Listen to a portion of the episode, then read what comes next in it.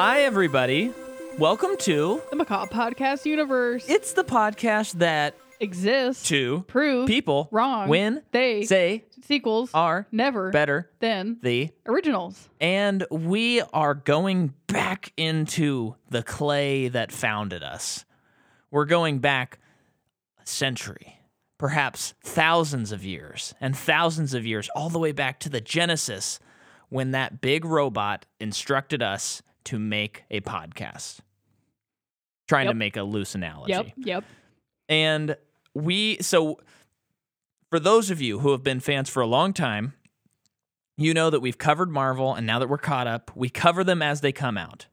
Yes. So last weekend, we went and saw Eternals, the new Marvel Cinematic Universe. Oh, and if you don't know, when we cover a new release like this, we're going to keep it spoiler free until a certain point, and then there will literally be a song, a spoiler alert song, and then we'll go through the plot. You've been warned. So, well, you can hang out because we're not going to spoil anything. You've been warned about the later stuff. yeah. Um, but here we are. This was a movie that is directed by. I mean, I'm trying to figure out a way to start. Do you do you have anything to kind of kick us off here, Jordan? no, I would just like to get into it as soon as possible. Okay. This movie is bad. Can we say that? It's boring. I I, I really dislike this movie. Yeah. Now, uh, I- it, it's a little bit complicated because on a like basis of film, I there's certain things about this movie that if they were done in a way that I thought was better, I would be very happy about.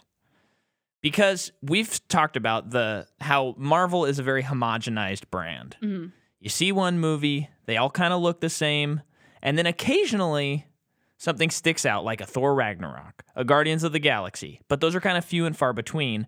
And when they announced that they were doing Eternals and they got Oscar winning director Chloe Zhao to direct Mhm. it, at the time she hadn't won an Oscar yet, but still, it was kind of like, whoa, what is this going to be? Yeah. And I'm seeing the trailers and I'm like, this looks different yeah. it's still not super colorful, but that's also kind of her style. So it's like this is kind of leaning into her style. Is it, I just feel like Nomadland had a color palette, Ha- had a very, uh, had like a theme. yeah, and I Well, think it was this very movie does as blue. well. Okay. It, it it more focuses on gold, Yeah. Yeah. very much so. Um, but so on the one hand, here here's what I'm going to say to to present the movie as we get going. I truly believe that this is a Chloe Zhao movie, and I think she was able to do what she wanted to do. hmm And I want Marvel to keep allowing directors to do that. Yeah. But much like something in DC where they just allow a director to go crazy and I don't like it, that, that's what this is. That's an Yeah. example where this breaks down. Yeah. But what I'm going to critique on this movie is not so much the filmmaking itself, but I think the story, the acting, and the characters are on just a basis like writing level bad Mhm. and not well thought out and not good. And this movie is so long. Mhm. I made a tweet today where I said it was weird that Eternals was seven hours long, but a bold move. Because it truly, I mean, this movie, it, it felt like we were sitting down to watch like Lawrence of Arabia or something. Yeah. And at the end of the day, you're like, come on, it's a superhero movie. Yeah, Let's it- get it done felt with it. long. So that's kind of how I want to start it. You, your turn now. Well, I don't want to say too much because I don't want to give away spoilers. But Okay. I will say that pretty early on in the movie, pretty early on in the movie, Uh huh. I just got that pit in my stomach of crap. Where is this going? And many uh, that that just happens when I'm watching a movie, and that I would say so, it, more times than not is probably not a good quality I have Uh-huh. because it, it's I have to sometimes fight that urge to like completely dismiss the movie too Right. early, and then Yeah. and then I just start picking things apart. Um, but that being said, that was kind of this movie. It was just hard early on to not be confused about what was going on and like choices being made and and then I, I it got to a point where I'm like, oh my gosh, I, I'm feeling this way, and there's so much movie left. No, There's so much I movie know. left. Like I wish I could have turned this off.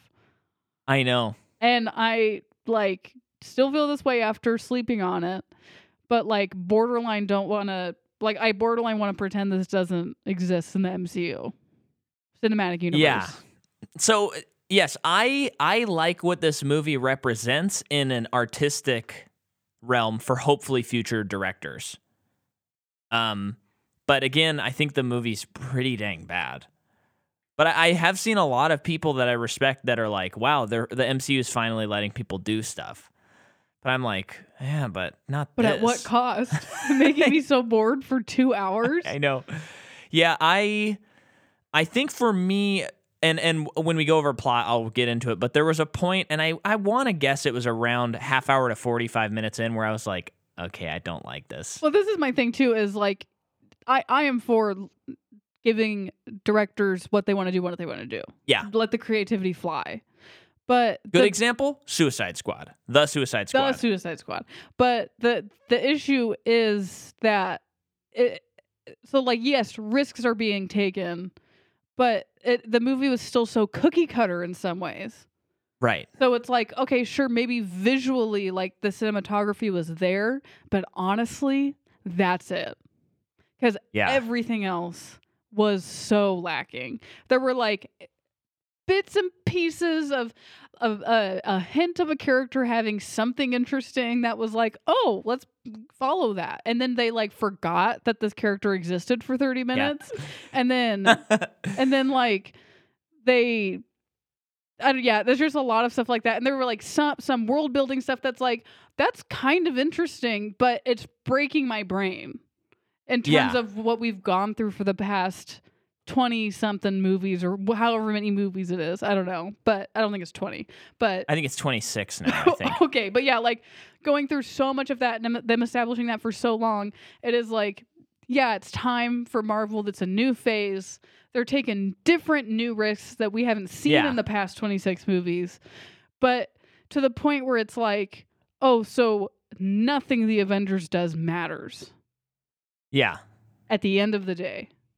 Anything that Thanos did didn't matter Yes. at the end of the and i know that that's it- that's what i'm saying is it kind of like breaks my brain and that's uh I think that's a valid point for the and MCU. i know that's a comic book but thing I was gonna say, Yeah, comic I book know. wise, that doesn't like hurt me and at all. i but yeah, don't read the comics so maybe Yeah. that's just my disadvantage going into these things but it's hard it just breaks my brain yeah. So, so like what you're saying is like we have Thanos, who's supposed to be like the biggest baddie ever. which And i then, know that's like- not necessarily true like you like i Yeah. know they were building up to it for a long time and it was they did a really good job and they did it Yeah, but it, it would make sense for this next phase to be like it's uh, there's someone that's just as big out there because we have thousands of comic books and like hundreds of other villains who are just as bad as him yeah, it's like i, I have to like force myself to allow to, to, to be okay with that possibility Yeah. does that make sense yes. so I, I admit that part of that's me but but I mean, may, maybe like a compromise is maybe this movie shouldn't be like the third or the fourth movie after Thanos yeah if it's supposed to be this big of a event. yeah But also, I it's like I I do get what you're saying. I Yeah. just don't feel that way. yeah but I think it's actually a pretty valid point. I just hadn't even thought about it till now. Um, so wh- what's what's weird about this is Eternals is are these characters that were both created and written and drawn by Jack Kirby, as you know, many people know, one of the titans of comic books. Mhm. And what I find fascinating when they announced this project, I as I hadn't quite gotten into as much comics as I read now, but I was still dabbling in comics, and I was kind of like, "Who are the Eternals?" yeah And then I, I read a run that was written by Neil Gaiman, and I thought it was okay. Slash, I didn't really like it. yeah And then everything I heard from comic book nerds and fans and stuff like that was like, oh yeah, the Eternals is that series that every few years they try and create. It doesn't sell well and then they cancel it. yeah And uh, so they've been around since the 70s, but they've never been popular. Yeah. And they've never like we talked about how Iron Man was like a B Right. Marvel player. Right. I think Eternals is more like a C minus. Oh wow. They might even be less popular than Shang Chi. Oh wow. And Shang Chi we talked about earlier this year Yeah. was not a popular character either. yeah. So when they announced this, I'm like, that's cool. Here are some people they can kind of do whatever they want Yeah. with. But um, I don't know. I walked out of the movie and I was kind of like, oh boy. Yeah. There- there's a lot of other characters I think I'd rather see before we're scrounging for Eternals. Right. And it, it makes me think of that kind of the joke of the Suicide Squad, how they have characters like Ratcatcher 2 and Polka Dot Man and all these things Yeah. where it feels like, uh, and this was in a review I read, but James Gunn was kind of like, how long are we going to put up with learning about new heroes? Yeah. Like, I'm going to throw in people you've never heard Yeah. of because this trend has gone on for so Were those many years characters now. created for that movie? no, no, no. Those are real Oh, characters, But, but, he it's just like kind of like he dug in deep for some really Yeah, it's out like- of box. Yeah. your average person doesn't know who Ratcatcher is. Yeah. you know um so I, I was like excited by that idea then seeing the movie i'm like oh boy and it seems like they have a lot of plans for these characters the way it ended Uh oh. Oh yeah. Yeah. Yeah. Yeah. Yeah. Right. um and i i like the the post credit scenes and i won't say what they were for until afterward i was like i don't need this i don't Mm, need this mm. can be its own thing and we can be done with Mm, this mm, now maybe i'm being a little harsh but uh it is how i feel mm. Um, so let's maybe get into who made it a little bit. So, uh, directed by Chloe Zhao, and here's where already the pot gets weird. So the story is by Ryan Furpo, who made a documentary called "Bet Raise Fold" about online poker. Oh my gosh, it's so cool. Uh, Kaz Kerpo, who um, Made a He- documentary about online poker. Well, he did this. This is a quote um, he, from his bio. He uh, worked on the front lines of the Syrian refugee crisis, creating the Refugee Project, a multimedia chronicle that premiered at South by Southwest. cool. So you have these two people, story by, Who? that- make r- documentaries. Mm. yeah. Right. Right. Right. Yeah. So already I'm like, that's kind of weird. Yeah. It's not unheard of, yeah. but it is a little weird. Yeah. Then you have the screenplay by those two guys, um, Chloe Zhao, uh, Patrick Burle- Bur- Burley, who did Peter Rabbit 2 and did um, the Black Knight movie that is filming at the moment. Black Knight, not a character that's later referenced in this movie, a different Black Knight that is directed by Gendy Tartak- Tar- Tarkovsky. Tartakovsky. Oh, is it an animated movie? I don't know, Oh, but okay. whatever that is. If Gendy's behind it, I want I want to give him money to look at it. Yeah. what a weird way to. I think they just finished uh pri- this next season of Primal. oh, Just so you know, thank you, Jordan. I you don't follow him. I do follow him, but Oh, okay. I I don't see all that stuff. Um, so what I want to point out here is Chloe Zhao last year made a movie called Nomadland. It Yep. won Best Picture, And Best it's Actress. A really good movie. it is amazing. It's really good. Very happy it won. Beautiful movie visually. The story is so wonderful. It, it felt very real. I mean, it is based on a memoir. So, but yeah, it, it's just a very real movie. Yes. That so therefore, like hearing that she is making a Marvel movie, it's like that's an interesting choice in a cool way. Yeah. And if anything, it will look good. Right. And I do think this movie looks great. it looks good, but part. like I said last night, I was With an so asterisk for me. bored during this movie and disliked it so greatly that I didn't even care how it looked. Unfortunately, and it did. It does look good. well, so okay, so I'm gonna fold back on a couple of points. So as far as visuals go, I think that the movie looked great. It was fun seeing real locations Mhm. in movies that have now gotten to where they only shoot them in blue screen. Mhm. Like there was this scene in Black Widow. I don't know if you remember, but it's Florence Pugh and Scarlett Johansson sitting outside a bench in like Yeah, yeah, yeah. Mexico. That was That's a blue screen. That was all CG. Everything except for the table was CG. boring. And you know, I saw this floating But around I guess Twitter. impressive because I didn't know that. Well, uh, well, that was the thing. It was floating around Twitter as like, look at how amazing this is. And then everyone on film Twitter was kind of like, why didn't you just shoot Yeah. outside. Yeah. And so on this movie, they were like, Chloe was like, I want to shoot on location. Please let me do it. And Yeah. they said, absolutely, you can do it. And I think that that does feel nice Yeah. because think about like um there's a lot of scenes in this movie where there's not where they're in exotic locations and there's um not uh other people around Yeah. and in other movies like the Justice League movies, you look around and you're just seeing a CGI landscape and you're like, what is this? I don't like looking at this. Yeah. What is this random place? But since these are real locations, you're looking around and you're just seeing the Eternals in this spot by themselves and it looks cool. Yeah. And so it really works in the movie's favor, the filming on location. But uh, what I don't like about it is Jack Kirby is this genius artist.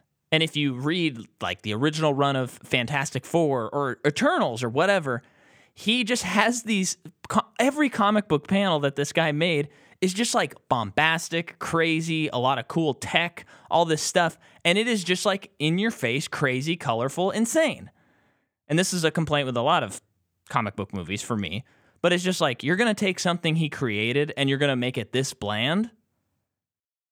I I think that's a little, that kind of sucks. Hmm. You're taking like the juice of Jack Kirby out of this. hmm I mean, this would be my same complaint if like the Fantastic Four movie they make looks like this. I'm not Mhm. going to like that movie Mhm. because it needs to look like crazy. Mhm. Crazy. So that's my little visual rant. I have a list of rants. um, but I, I saw this article today that was saying Marvel still has a problem. Chlo- like, this is still not a Chloe Zhao movie. And I Okay. want to counter that point because she's got a screenwriting credit on this. And what do we know from Nomadland? It's a movie that ha- doesn't have a lot of direction plot wise in a good yeah, way. Yeah. Yeah. It right, shouldn't. Right. This movie, what does it not have in a good way? It doesn't have a good plot. It Like- doesn't have that in a good way. You mean a bad way? I mean, in a bad way. yeah. It and it doesn't feel like it's driving for this plot. It doesn't feel intense. Yeah. It it just is like slowly taking its time, not in a good way. yeah. And then visually, it definitely looks like one of her movies. And then finding out that she went to Marvel and pitched this, Really interesting. which that's kind of cool. Yeah. But she came to them and she said, because she had heard that they wanted to make Eternals, and she's like, I'm a fan of the MCU. I Yeah. like these movies a lot, which is cool. Yeah. And she says, Can I make this movie? Presents a pitch, and they're like, Absolutely. Yeah. Yeah. So, all of that. Uh, back to the cinematography. It's by Ben Davis, who we've talked about a lot. You know, he did Doctor Strange, uh, and a bunch of Marvel movies. Okay. But he's also doing the upcoming, the King's Man movie. I can't talk about it. You can't. I was No. ready to transition right into we have it. seen the trailer for this movie for like two years now. It, it, it, I don't think that the movie exists. It's not dropping. It's been pushed back so many times because of the pandemic, and now it's releasing the same weekend as Matrix and same the day as same Matrix. day as Matrix. and, by the way, it was pushed I think three times before the pandemic. yeah, and so I'm sure the people involved in this who make these decisions are just like, okay, fine, this is the date. We can't move it for nothing anymore, guys. We got to get rid of this movie. And then the it was announced that Matrix Four was coming out the same date, and everyone's like, no, but they can't change it. And we have seen this trailer so many times. I just needed the audience to hear that. I'm rant. tired of it. I'm tired of, and I'm not going to see the movie. So stop. I know. I know. When we go to the movies tomorrow, if that trailer It's plays, playing. It's playing. I think I'm gonna have to like get up and walk Yeah. out for a little bit. yeah. Um, the music to this movie is by Ramin. I should have looked up how to pronounce his name. Um, Ramin Jawidi. Okay. And You said the music. music. And here's what's cool. He has done one other MCU movie, but n- nothing else. He did the original Iron Man. Wow. So he he made What his do you mean return. the original Oh. Iron Man? Iron Man One. Iron Man 1. Okay. I'm sorry. Yeah, that was a weird way to word it. And then of course the movie comes out what what day is it today? November 5th comes out.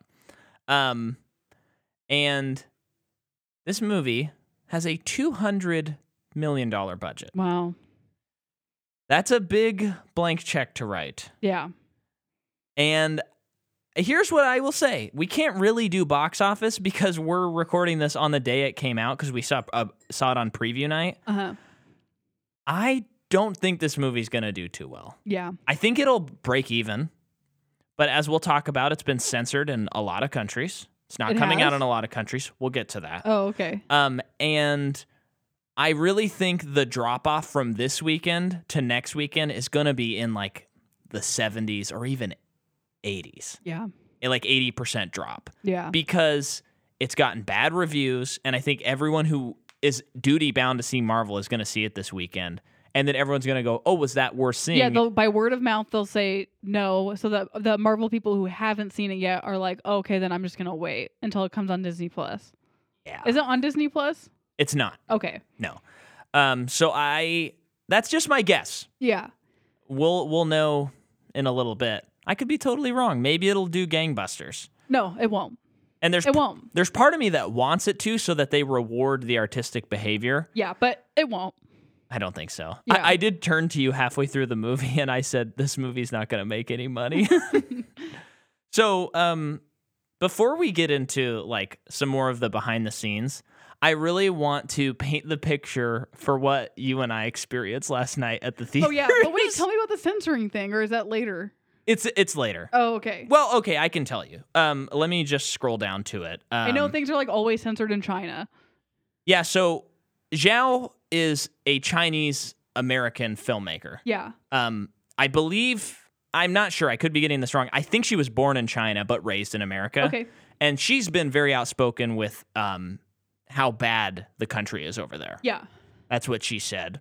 And so um, China is like, we're not going to release this movie. Oh wow. Okay. Um, And that that China makes a lot of money for movies. Yeah, and uh, who knows? It, it might that they might still. Uh, the articles I was reading were saying like China's probably not going to, Okay. but I guess they still could. Okay. Um, and then because of the openly gay character in this movie who has a Mhm. husband, hmm uh, the film will not be released in Saudi Arabia, Kuwait, or Qatar. Okay. So, um, yeah, Hmm. that's that situation. Yeah. So, yeah. Uh, anyway, I, uh, so it's going to be hard for this movie to make it over some humps, I think. Yeah. So, let's talk about our movie theater experience. though. Yeah. Well, it's more of a you thing. but, But I, I- I, yeah. okay. I mean, it did affect me too, but I wasn't sitting next to the people. So we go and we sit down in the theater. We're in row G, of course.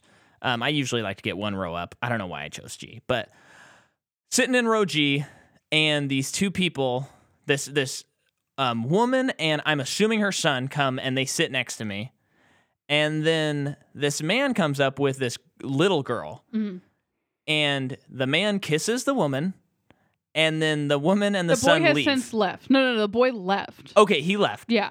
And then the mom leaves, and then dad and daughter sit down. There's only two seats next to us. And by So- the by body language, it didn't seem to me like the daughter. I this is my theory: is the man and woman are dating. yeah, yeah. And they both have children because based on body language, like the the girl was not really paying attention to the woman Uh-huh. and like like not like like shyness or Mhm. something, you know. So that's my theory. And I think that theory holds up. But what's what's weird is so there's only two seats next to me. And any avid fan of this podcast will know usually Jordan has the bad theater experience. Mm-hmm. This time I, I it's like I had to pay back like tenfold. Um well, actually, you've had some pretty bad this experiences. is a pretty bad experiences. But there's two seats next to me, and those four people are just kind of standing there. The son leaves, but the three are standing there, and and they're like looking at their phone a bunch, and I'm like checking my phone, and I'm going, "Uh, we're in the right seats, but but they're not saying anything to anyone, and then the mom leaves, and the dad and the daughter sit down, and I just guessed that the daughter was like 12. But then I heard her talking, and I'm like, maybe she's younger than that. So I'm sitting by this girl, and as the movie's going, I, it was excruciating because I'm not kidding you, folks. Every single scene, at least two, maybe as many times as four, I'm talking scene, she would go she'd go who's that Uh, um is that in the f- is that in the future or the are we back at the past Uh, um and she's like trying to whisper but she's being too loud Yeah, and then yeah. quieting and stuff and then the dad has his phone in the cup holder on Yeah. full brightness Yeah. and he's texting what we presume to be His the girl- woman The woman, his girlfriend. And this is what I think happened. The, Yes. the- this Marvel movie comes out, and they both have kids uh, uh, of the appropriate age that would be fans of this. yeah And they're like, "Oh, let's go to the movie." Like they decided this. On, so we saw the movie on Thursday night. They decided this on a Wednesday night. Let's go to the movies. yeah yeah Bring i your love kids, this like, this a is little so date what night. happened And they're probably listeners of the show they look up the to get tickets, and they're like, "Man, there's no four seats together." uh-huh. dang it like you know i really though want to take my daughter to this movie so like we're gonna get to I, i'm gonna get tickets for us and then she's like oh i'll still take my son to this movie that's fine but since they're dating and who knows where they're at in the relationship clearly they have not been dating long enough though that they're, they're like our my son and your daughter can just sit together and we can get set together it's not that they're not to that stage of the relationship To- so therefore it would be weird if the if they did that if they made their kids sit Yeah. together and they well, and don't it seemed like know the, each other It seemed like the kid was probably like 15. Yeah, yeah, he was and a she's like teenager. she's like after hearing her talk so much, I'm like, "Oh, she's like probably 9." like 10 or 9 yeah. so then so they they can't sit together so I- and i i saw the phone thing like during trailers and i'm like who's totally texting the woman Uh, and then I saw the brightness throughout the movie too. I it was easier for me to block it out, but it's like he's just texting this woman the whole movie. and it wa it was I mean, folks, I've sat by people who have texted before and I think that it's like a cardinal sin. Just turn off your phone. It's really not that hard to Yeah. not text for 2 hours. Um or in this case, 3 hours. Um but this was like, okay, if you're going to text, at least turn the brightness all the way down. Yeah, because every time his phone would light up, I'm like looking over. yeah. So Did you see what they were saying? no, Wish I'd wore my glasses. but yeah, and then they they like went to the, to the bathroom at one point, and they came back and sat down, and then like not two minutes later, they just up and left. yeah, We still like third act to go, yeah, and they just left. yeah. But they went up. They didn't go down. Oh, I thought they went up or down. No, they they went they went up. So I think like they found some extra seats in the back or something. So I was happy Very about weird. that That's because weird. Yeah. then we didn't have to. I Yeah. didn't have to put up with it.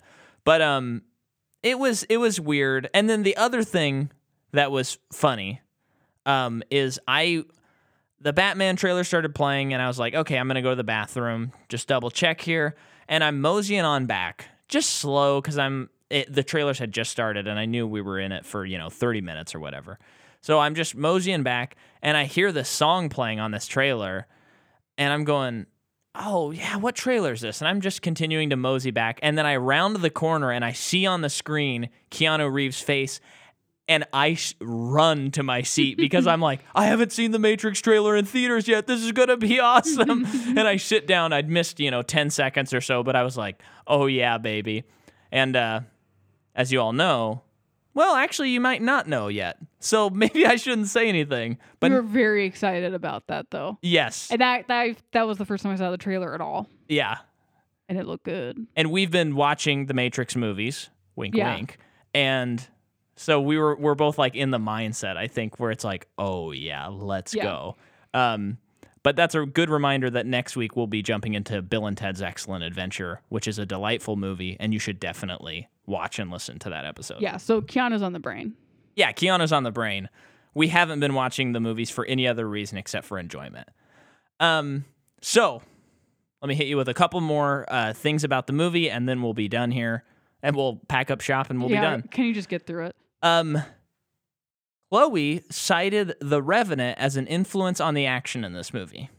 I, I, I know what she means by the bear scene because there was a couple times where like that dude was being thrown out. And I'm like, oh, this reminds me of Revenant. I I was like, there there were two shots in the movie where I said.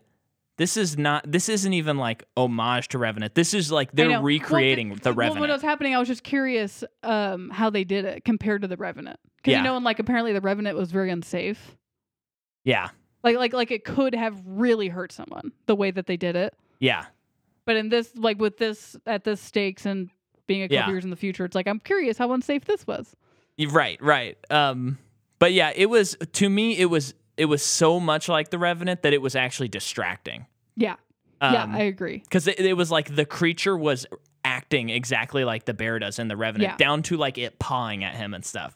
It was kind of like okay, um, but then this is just kind of a crazy factoid. Um, in early November, they're filming on the Canary Islands, and the whole cast and crew had to be evacuated from the shoot because there was an explosive device found there that was probably a remnant from a re- from a Nazi base. Whoa, Nobody where are was the hurt Canary or anything. Islands?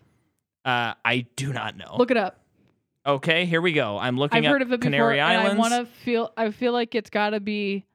Well, I don't want to make a guess. To sound it is stupid. in the archipelagos uh, in Spain. archipelago. Ar- archipelago? Arch- Archipelagos, I think is what they're I called. think that's how you say it, and I don't think it's how I said it. Now you got to Google how to say it. Archipelago. Let's see. Here we go. Got to download it. Come on, It didn't work.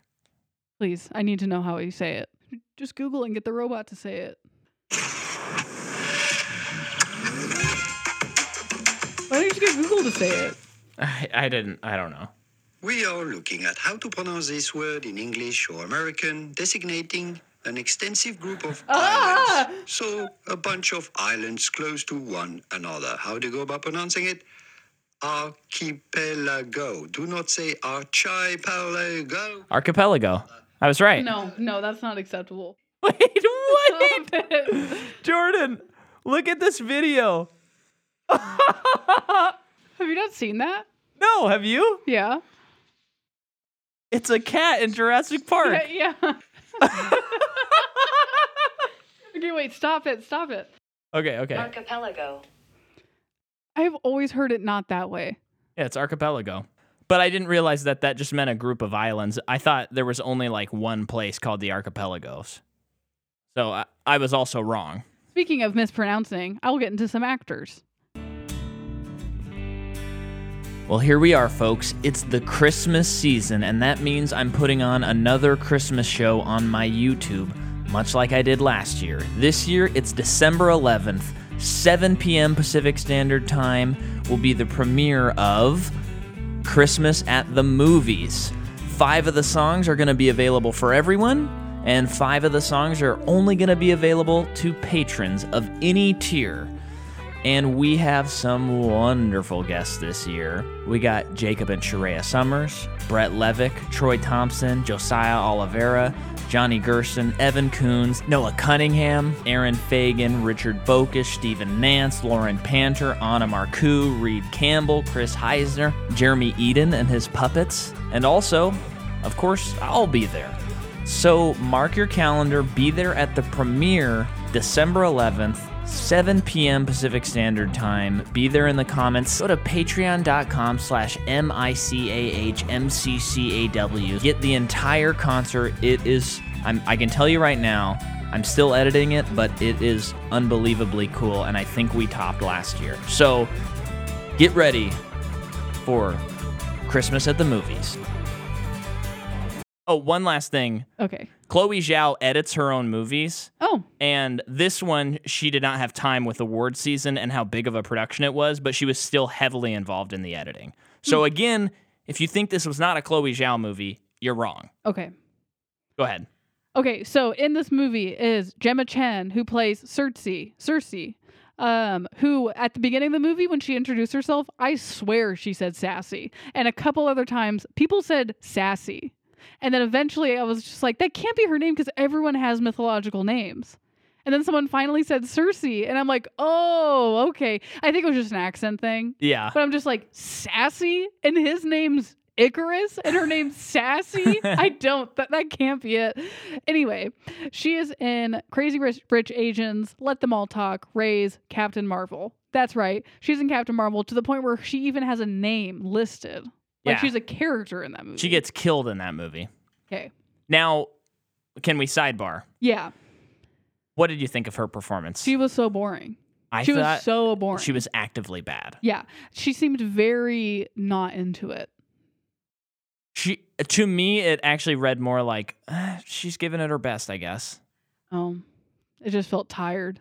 Now, a second uh, a question I have is what characteristics does Cersei Cersei have besides um, her reliance upon her love to a human and then her love to another man? Does she have any other character traits? No. Okay, next next person. Okay. Richard Madden, who plays Icarus, he's in Game of Thrones. He's a Stark. Yes, I didn't know that. I knew that. Um, also, I haven't really seen the show. Uh, he's also in Cinderella, the live action one. The one that Uh, like just came out. I think so. Yeah. Well, no, not the one that just came out. oh, But oh, like the, the, one Disney with live action um, remake. E- Emma Em- E- Emma Watson. nope. Emma Watson. She oh, was that's in, Beauty um, and the Beast. Oh, this is the Kenneth Branagh movie you're talking about. Um, yeah, I just want to double check. It's got what uh, the uh, yeah, it is. And then he's also in Rocket Man, The Take, and 1917. And then Angelina Jolie is apparently in this movie. oh, well, can we go actor by actor? here? Oh, okay, for him, yeah, I think he's fantastic in this movie. he's okay. I He's think fine. he's great. Okay, Um, I think he does actually have character traits. yeah, He has some interests and stuff. There's a thing we're going to talk about that I think is really stupid that they did in regards to his character, but I'm going to save that. yeah. Um, but he he actually Well, he actually has something to do in He- this he's- movie. he is supposed to be just a stoic person, Yeah, you know, and I think by the end of the movie you see that he there's a lot to him. So he gets a full pass for me. because there's a reason for him to be acting that way. You just Yes. don't know that. Um, and then Angelina Jolie is apparently in this movie. I could not believe they got her for this movie. Yeah. I cannot believe she was in this movie. Um, what what what more is there to say? She's in Tomb Raider. She's in Salt, Changeling, Maleficent, among a million other things. It, if anything, the only thing that makes sense to me is she does action. Mhm. Like she is known to be an action star. Why is she in this movie? And how much does she get paid? And here's what I think is wild. So you hire Angelina Jolie, okay? And I think performance wise, with what she is given, great. I think she does a great yeah, I, job. thought- I think acting, her performance is good, but why is she in here? Why is she here? yeah. And she's a total pro. So it's like Yeah. it's it It's it's slam dunk. yeah. Yeah. but what are her characteristic traits? Okay, her traits are this. She has like a disease. So she's defined by her illness. That is what she is as a character. yeah, That's it. yeah, You're, Yeah. you're going to be seeing a pattern here, folks. And one of my main problems with the movies is the characters. So then we have Salma Hayek, who's in Frida, Desperado, Fool's Rush, Savages, Hitman, Hitman's Wife's Bodyguard, Like a Boss, among a million other things as well. The verdict's out for me on Selma as far as anything I Selma. see her in. Salma? Yeah, Oh, with an A. I always thought it was Selma. Um, but that's a town in Alabama. Um, the verdict's out for me on her. I, I cannot figure out if I enjoy her in anything I see her in or not. Unfortunately, I feel that way too, and I feel like every time I see that she's in something besides that movie, Like a Boss, um, it, it's like, oh, that's cool that they got her. She's great. Yeah. but I don't know if I actually agree with myself. maybe I would need to watch Frida to really know. Yeah, I've never seen that. her her character has some traits and some interest. Uh, yeah, I'll leave it at that. Sure. And then Leah McHugh plays Sprite. She's in The Lodge, American Woman, Into the Dark. so Sprite. I thought that the um I thought that some of the worst writing was for this character, unfortunately. Uh, like Yes. down to the specific dialogue, specific Yes. stuff like that. In terms of performance, I think she's trying as hard as she can. Like I I don't like necessarily fault the actor because it's like I would be into seeing her in more things. I think she has potential. The character and the way it was written, because there were so many. T- she was the character that was supposed to point out the obvious. hmm So she just had a lot of this is this is going on. That just happened. We can't do that. That's just like all her character did. Yeah, you do bring up a good point. Um, hmm. I I it it is just one of those things, and if I if I add in you know your thought on it's more th- the material she's given, maybe weight that a little bit. Uh, but this definitely reeks of like, oh, this is a child performance. You know what I mean? Like when you're watching a movie and you're like, oh yeah, that was that was a kid. Well, I just don't know how any kid could do better. Well, it's it's just um like we've talked about a lot. Uh, We live in this time where we're it's like an overabundance of amazing we're- child we're spoiled actors. with good child actors. But that, that what I really do think though, even if you get uh, one that we know to be really good yeah, currently, I, I don't know how they could do better. yeah. Well, I and it is really tough don't. because she is supposed to be playing this. We you see This them as eternal a little being girl. that's a child, but she's not a child. Now, here's another huge issue I had with this movie, and this goes into the world and the rules and the world building. So this child comes up, we see them, all the other Eternals are adults. Yeah. This child is not. They don't explain why. No. There's one point where she is crying and she says, I was made like this. Don't you know what that's like? But they don't expound upon it. No. And it and it's just like so you're establishing this rule where there are these eternal beings and one of them is a child and you don't think it's important to explain that fact? And they're That's here for crazy to and the only me. purpose they're here for is to defeat deviants. They're not here for to they literally say they are not to inter- interfere with interfere with humans. Yeah. So why does it matter? Like, wh- why? Why do you? This is gonna sound weird. It's just like, like, do, was there a child created for this purpose to best appeal to the humans in a time that maybe they would need to for? A That's thing? amazing, Jordan. But no, because they weren't supposed to do anything like that. That we. Oh yeah, you're right. But But maybe that's it. I don't it, know. it's it's weird and I remember in the in the Neil Gaiman run they totally explain it cuz Sprite Oh, is a okay. character in there and it was not something I even batted an eye at because it made sense story-wise. I don't remember what the reasoning was, but we needed something. Don't you I mean, I'm not being crazy here, right? no, I agree. I actually was thinking during the movie that I would like to see her as Delirium. In, uh, oh, Sandman. in in Sandman. I think she's got the look. Yeah, I could see that. I've only seen her in this one thing, so I don't know if she's got the chops because Delirium's probably one of the hardest characters to do. yeah. But Any character in that is the I, I, hardest. I was like, oh, I see that. yeah. Cool. Maybe she'll be in the show. You know, you know who they should get to be um the man who never dies would be um Um, oh, okay. Yeah, yeah, yeah. would be Richard Jenkins. okay. He'd be g- really good at that. Yeah. Anyway, I'd love that. Moving on. Um, Brian Tyree Henry plays F- Faustus. Faustus. yes. Um, I'm I'm cracking my knuckles getting ready for this rant. He is in Atlanta, and if you haven't seen Atlanta, just stop the podcast and go watch that show and then come back. One of the best currently out there. Uh, he's also in If Beale Street Could Talk, Widows, Spider Verse, Godzilla vs. Kong. Now, here's the deal Brian, I love this man.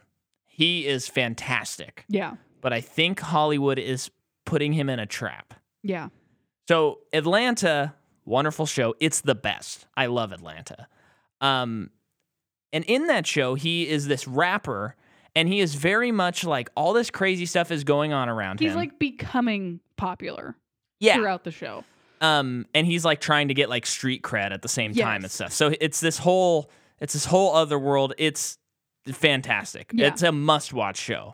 Um, but he he's kind of this guy. It's a comedy show, also very dramatic. But he's this guy who like funny things could happen around him, and he's just like, I don't know, this is crazy. I just want to go home. Like I, I don't care about this funny stuff. Yeah. And he is funny in the show, but he's not like the comedian of the show. Yeah. If anything, he's more like the straight man. Yes, and this year he was in two movies, uh, Godzilla versus Kong and Eternals, where he plays a character who is like a nerd. Because in Kong he's like a conspiracy theorist podcaster, and in this movie he is Hmm. He's like the, the, thinker. inventor. Yeah. That's his character trait is he invents. Um, and he and the other thing is both of those characters are like kind of in on the joke and they're winking at the camera like this is crazy, huh? Um and I just think that's a complete misuse of his comedic talents. Yeah. You got to let the jokes roll onto him and him shrug them off because he's annoyed by them. Yeah. and do, I don't like I, I don't need him to be a scientific genius and everything because it's two movies in a row, and I it, there's gonna be a third. They're gonna make a trilogy of him being scientific genius guy, and I don't think that's what he's good at. He'll. I mean, he's popping off right now, though. He's going to be in so many things. So I, I don't. I think he's too good to be put in a box. Yeah. Sure, you might see him in another nerd role, but he will be in. He will be beyond that. He is beyond that already because he's in Atlanta. So Yeah, and he is in I- Spider Verse. yeah, he is, and I know what you're saying, and I agree with that. Yeah, But he will not be stuck. but uh, having He's too good. having said all that, I think his character is one of the few interesting characters in this movie. And Yeah. he has a family, Yeah. and he's really worried about that. Well, he has. Um, He has stakes. He, yeah, I think I just wanted some steaks. Yeah. Um, so that's my Brian Tyree there. Okay, and then You're Lauren, welcome on the podcast anytime. um, Lauren Ridloff plays. I got to get the character name. Makari. Sorry. Um, she is in Walking Dead, Sound of Metal. If you could hear my own tune, See Through. I thought she was good. and this is the deaf actress, right? Yes, Yes. I thought she was good. She was good. but they forgot about her for about 30 minutes of this They movie truly did. because they're they're in the middle chunk of the movie they're ki- you know whatever so this movie is you got these eternals they split up at some point they got to get the band back together and they're Yeah. working on it and therefore there are like three characters that you don't see for 30 to 40 minutes it feels to the point where they're like we gotta go s- get so and so and it's like huh who who are we Yeah. talking about and when they finally get to her, I'm like, genuinely forgot that she was that this was a character. oh yeah, there's yeah, there's this framing device in the movie, and this is a very mild spoiler, but it's this framing device where like the the Eternals are broken up, and that's like established right off That's the like bat. the premise. Yeah, and they're they're trying to get back together and they go and visit one and then it shows a flashback from like centuries earlier. That's like 10 15 minutes long. Well, maybe more like 5 minutes long. And then they talk to that person and then they go and they find another person. Yeah. And remember, there's like 7 Eternals. Yeah. And they keep just finding them and then there's a flashback in between each one. By the fourth flashback, I was like, "You've got to be kidding me." I know, I know, it's so boring. Anyway, and then we have uh Barry Kogan. Kogan. Oh, this is the Do you Green know how Knight to say guy. his name? I don't know how to say his Okay. name. Um, he is my guy. I love this guy so much. So he is in Dunkirk, and then he is also in Killing of a Sacred Deer, American Animals, Green Knight. I love this guy so much, And I he's- can't. He's he's in everything, and I can't. I, I want him to be in more. And he is everybody's favorite character, Druig, of course, from Eternals. Druig. And we all love Druig. Th- th- there was a point in this movie where I was just like, I'm so bummed he's in this because he's now he's stuck. He he can't be. There's no chance for him to be a cooler character later. Yeah. He is just Well, this actually, guy. there is because the lead of this movie is in I- Captain Marvel. I know, but this is like he's a lead in this movie. I know. So it does. He this is it. This is his chance. He, he was uh was one of the more interesting he was. characters, He had interesting be things to say fair, and do. but I felt bad for him. And of course, he doesn't feel bad for himself. He got a fat paycheck and he's in a Marvel movie. He's probably feeling Yeah. pretty good.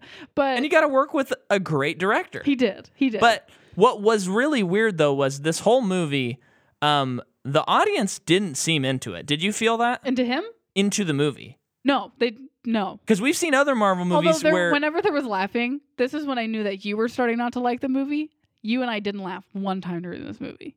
I think I chuckled at the beginning. I think I chuckled at one part during the end about something. the, oh my gosh, we haven't even we can't get started on the Yeah. humor.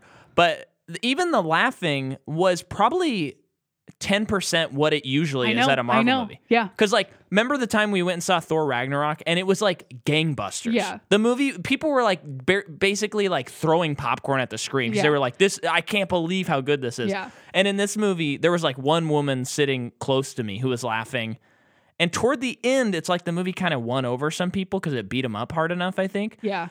But for most of the movie, and like the all the Kumail stuff, no one laughed during those scenes except for the one Oh, woman. did I skip him?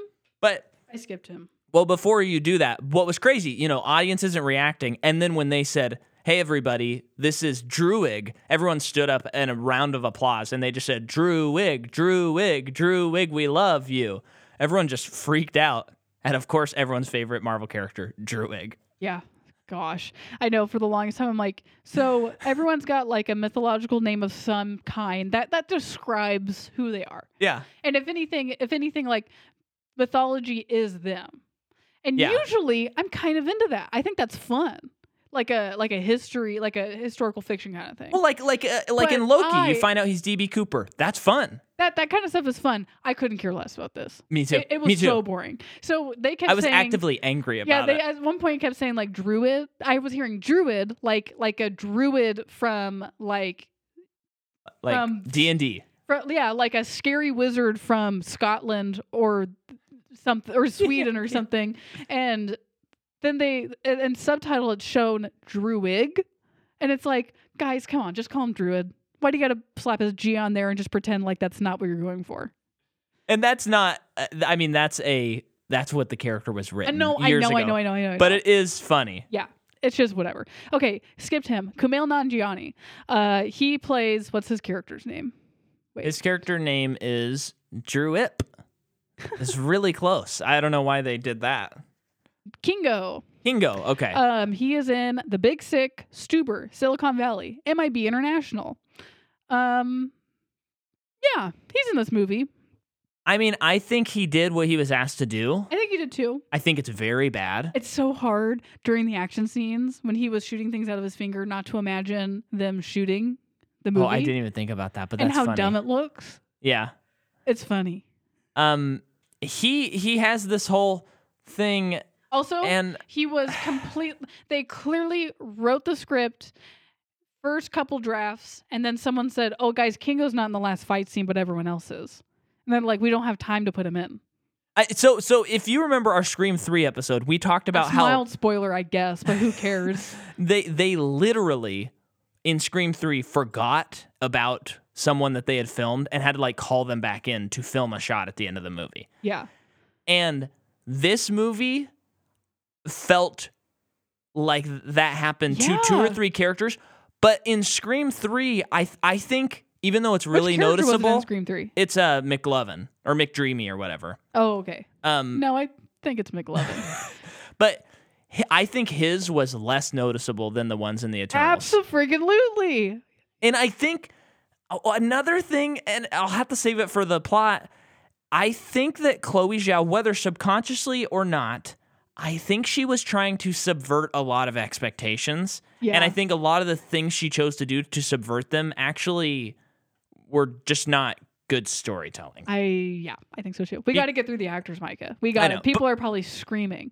They No, love it, Jordan. Stop They love it. Stop it. So then, last person, Ma Dong Ma Dong Seok, and I'm sure I didn't pronounce that correctly. Um, he plays. Let's get. He plays Gilgamesh. Um, he is in Train to Busan, Outlaws, The Good, the Bad, the Weird, Ashfall, a ton of a ton of Korean movies, and I'm basically just reading the American titles. Yeah. Um, He was bad. he was not great. I Uh, and I, I I guess I mean we have so many actors that I'm saying that they did a bad performance. It's got to be a director thing or a production thing, right? Maybe. Because like especially someone like Kumail, we've seen him act. We are fans of Kumail, yeah, and I think he's pretty bad in this movie. yeah, So I think it's the material. I think it might be the directing. I mean, I, I've only seen one Chloe Zhao movie, but it doesn't have a whole lot of dialogue. So I Yeah. don't know how good she is at yeah. That's getting that's a good point. dialogue out of actors because the dialogue was stiff in this. It was so bad. but there was stuff in this movie, like when you looked at a shot, and I think particularly with Gilgamesh, when you saw him, if if he was not delivering a line, it looked like he was lost and didn't know what was going on, Yeah. and he was like overreacting to things, and I, I oh, just it was think very that weird. it was too many people, too many cooks. Yeah, And then just to to touch on a couple people, not get into it. Kit Harrington plays um, Dane, uh, the boyfriend, yes. Game of Thrones. And then also, I'm also bummed about this, but there's definitely a chance for this person to just slide by and no one knows about it slash it's not going to affect his career negatively in any way or he can come back for something better in the future bill skarsgård is a voice in, at some point in the movie i think he's like the deviant voice okay, and it's just like come on Really? Yeah, you- you- What, why, like, what draw is he? I know he and I and then that he being would be said, such a cooler not like that he doesn't Doctor have a Strange bad villain or something. voice or anything. Like, I don't think I've s- heard like stuff that I've seen him in. He's usually brooding and silent type, so I like I haven't heard him talk a lot. But like, I, I it's just like maybe just get a voice actor for that part because the Yeah. person talked for like ten minutes. No, the person talked for maybe five minutes runtime, Yeah. maybe probably less than that. So I just think that that's weird when stuff like that happens. Yeah. What is cool though is th- so there's this like a celestial being What's that his name? a sign I don't I remember. want to look it up because it's. I think it starts with an H, but uh, like Hi- Hiroshima. Hiroshim, and they actually did hire a voice actor to do his voice, and that is pretty cool because we've Yeah. complained about that and a I lot. liked I liked it. I did. I I, I am just kind of tired of like low voices for bad guys. I know, but I'm kind of a sucker for it too, and I think they know that. Well, I mean, I always try to imagine like what would a high voice be like on a robot, you know, like a big robot like that. Yeah. I know he's not a robot, but um and it's hard to imagine, but I, I feel like, you know, in, in Avengers Age of Ultron, the fact that it's James Spader and not this low, deep Yeah. voice is Yeah. pretty interesting and fun. Right. Yeah. Although that goes against what we said about voice actors, but I do But, but he was doing something. He wasn't just doing James Spader. he, yeah, he was. I think he was I but I think he was acting. he was acting, yeah. He wasn't I, what I'm saying is he wasn't just talking. He, I- he I would was- have gave- loved- He gave a performance. Yes. And I would have loved to have been on set when he's acting and he has a, a 10 foot pole strapped to his back that has a tennis ball on top and he's acting. You know what I've heard about him that I'm c- always wondered if it's true. Apparently, he's one of those people. He all he needs to do is um, look at a page and he knows his lines by heart. Nice. Like it's it's he has perfect memory, That's pretty cool. and that's that's just I I gotta know if that's true. I think it is. I, I've heard that. Crazy. Yeah. So you, you good? You got it? Yeah, I'm just ma- confirming the celestial's name, Oh, but I can't I can't find it on the IMDb at all. Erisham. Erisham. Who, I mean, who plays it since you've gone to all that? Oh, I guess I could have done that. David K. David K. Okay. Now I think it's time to take our spoiler break and get into the plot of this movie. Let's do it. Here we go. Spoiler alert! Spoiler alert! Spoiler alert! Spoiler alert! Spoiler alert! Spoiler alert! Spoiler alert! Spoiler alert!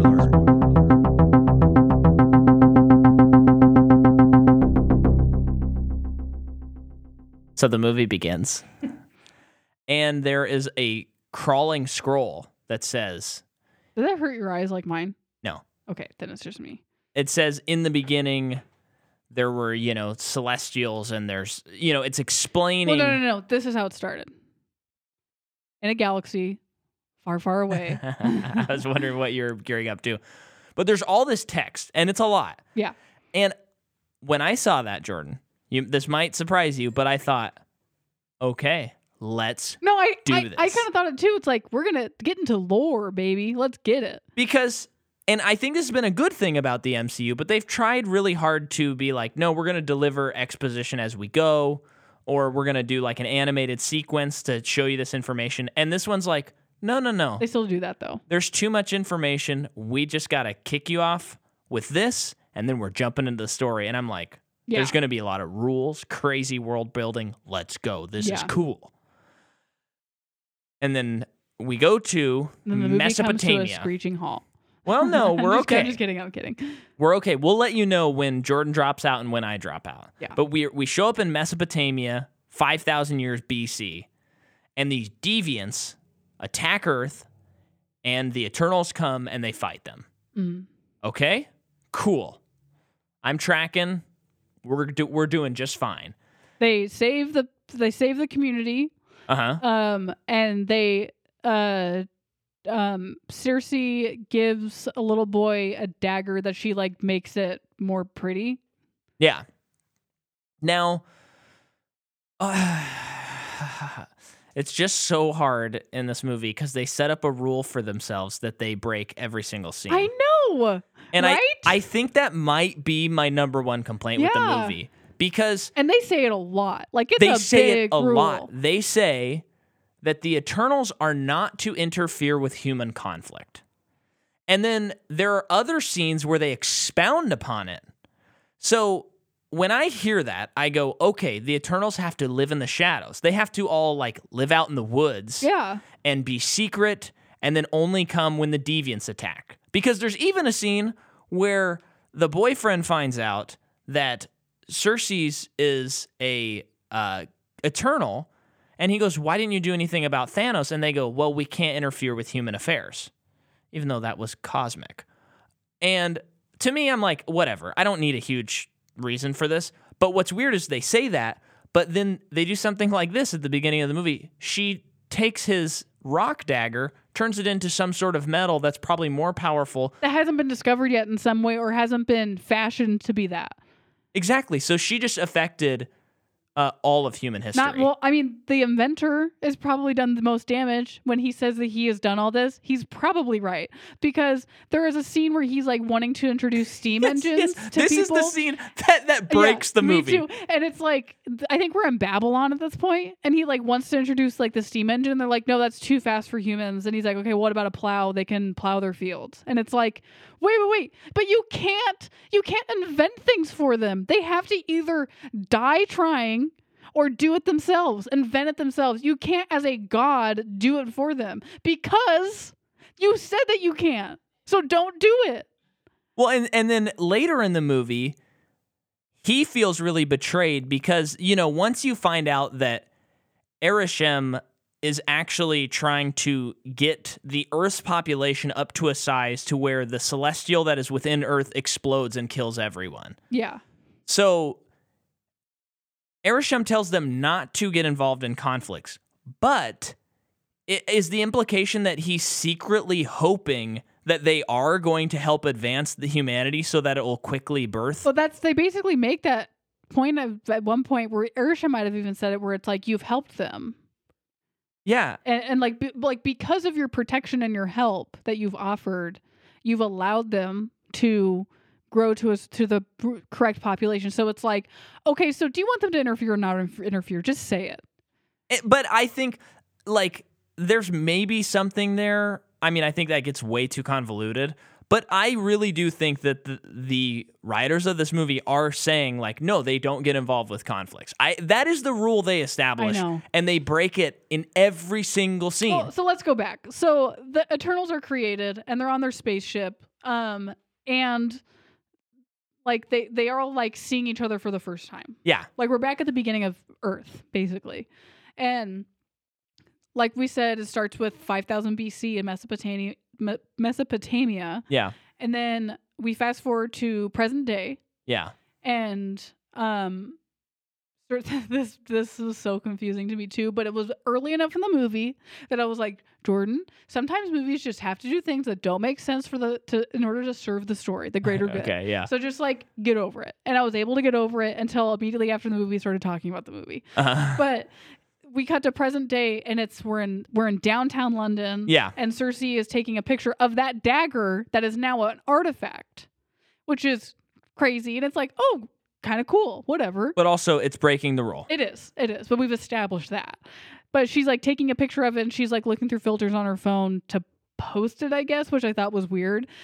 that But was not very- but not too weird. But it Um, was also like it's like wait, this is a five second shot to see her scroll through Instagram, huh? it was a little like the person no one uses phones in the who's in the production of this movie or, or whatever i don't know it's just one of those weird things where it's like people do this all the time and it's like they do but not like that so then she gets a her alarm goes off on her phone and she's like oh crap i'm late she goes down into the underground the subway to go to some school where she's like a guest speaker and her the the, the teacher is like her boyfriend Jon Snow. I know that's not his name, but that's all I know him as. well, his acting name or his re- his real life name is Kit Harrington. Okay. But you can call him Jon Snow. Oh, I, think his that's name's fine. Dane. Um, but she she's late to guest speak at a Yeah, school yeah. for like children, like like a middle school. Well, and and it's I, I don't get that. I like know, what, uh, like that's not good enough. You gotta show me what her morning was like. Why yeah. did- why was she well, late right now? It's like it's like I guess she, they're trying to show she's relatable or something. But it, but it's weird because no one's relatable. I'll just break that one Yeah. right now. but but it's like it's like oh this is like a total Peter Parker moment But, But it but if wasn't. it was But Peter Parker, it'd be like, oh crap, there's a no, it burglar. I gotta truly- stop it this truly- burglar. It, it felt kind of like exper- inexperienced writing, where it's just Yeah. like, oh, I'm late to this thing where I have to talk, and then she's in this classroom and she says, "What's an apex predator?" And like the kids are answering, and the scene's like ten seconds long. Yeah, It's so short, and an earthquake happens, and, and she uses her powers. she uses her powers to save. Al- the kid. also, by the way, as far as the rule goes for no human interact, no human conflicts, she is teaching human children. I know. Okay, that's one of the most Well, formidable things it's- that can it's one happen of to a those human things is that, being that taught. doesn't quite make sense. I mean, i- if anything though, like that that I think you can bend it a little bit the rule to to be te- to teach because you do you've experienced it, so you would be a good teacher yeah, of just recounting history. And it does kind of make me think of like Wonder Woman being um like an artifacts person, like she's a historian. Like that makes sense to me. Yeah. For someone who's immortal. yeah. But then then we cut to like a nightclub. Well, and the, the, just the reason I'm being so nitpicky Yeah. is is this rule if they were like no human conflict and they just kind of were like we got to stay out of wars and they Yeah, kind of yeah. left it at that i'd be fine with that And but the honestly- fact that they keep circling around Yeah. to it and being like no you can't interfere at all but you can show them a plow and then they're like no you're not allowed to be around them but you're okay to have a family but you're allowed to this but you're it's like just don't make the rule this like you you this is a bad rule for this universe because you're breaking it every single all the time. 'Kay. All the time. So then we're like in this nightclub yeah and it's Jon Snow's birthday. And The scene also just felt strange. it felt so strange. I it's know. all so weird. And a lot of it it's just I think they don't know how to set up a movie. But um uh Cersei is with Jon Snow. I'm laughing because I keep calling him Jon Snow. I, that's fine. and um it's his birthday and for her his birthday she gets him like his family crest on this ring from like the medieval times whatever and it's like that feels like a wonder woman moment of Yeah. like i have access to this thing meanwhile sprite is there and what she can do is like ch- like create mirages for Yeah. lack of a better way of saying it so even to herself so she makes herself appear as an older person yeah. but she's a child. Yeah. And then she like interrupts Jon Snow and Cersei making out, Uh, and, and they gotta go. I guess I don't know why, but they gotta go. then and then even this is weird. I, uh, now we're getting maybe a little nitpicky, Yeah. but it's it's almost like now that I know that the movie's bad, when I look back, I'm like, oh, even those scenes I thought I was okay with are bad. For some reason, Jon Snow is walking like in front of them, and Sprite and Cersei's are having a private conversation. While Oh, they're, that that was that was so bad. The conversation was so bad because And- I've I've heard it a million times in the movie. You know, you gotta tell them the truth about yourself someday.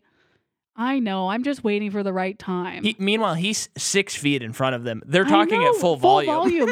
and I just I hate we we've heard this a million times, therefore we don't have to do it anymore, where it's just like you're gonna have to confront your issues at one point if you're ever gonna want to have a relationship. If you really like them, you gotta tell them. Yeah. And it's just like, do this in a different way or don't do this at all.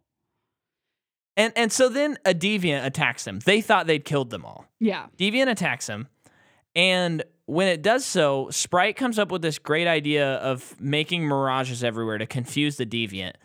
And wh- And yeah, when that was happening, I'm like, nothing's happening right now. Mm. I was really confused because the, the blocking wasn't very good. I, I did, and, and they're just kind of walking around, and they're not trying to escape. No. They're just kind of walking around, and then the the deviant just like moves. Well, then, and- and then she goes- she Sprite's goes- like, it saw, it knows Yeah.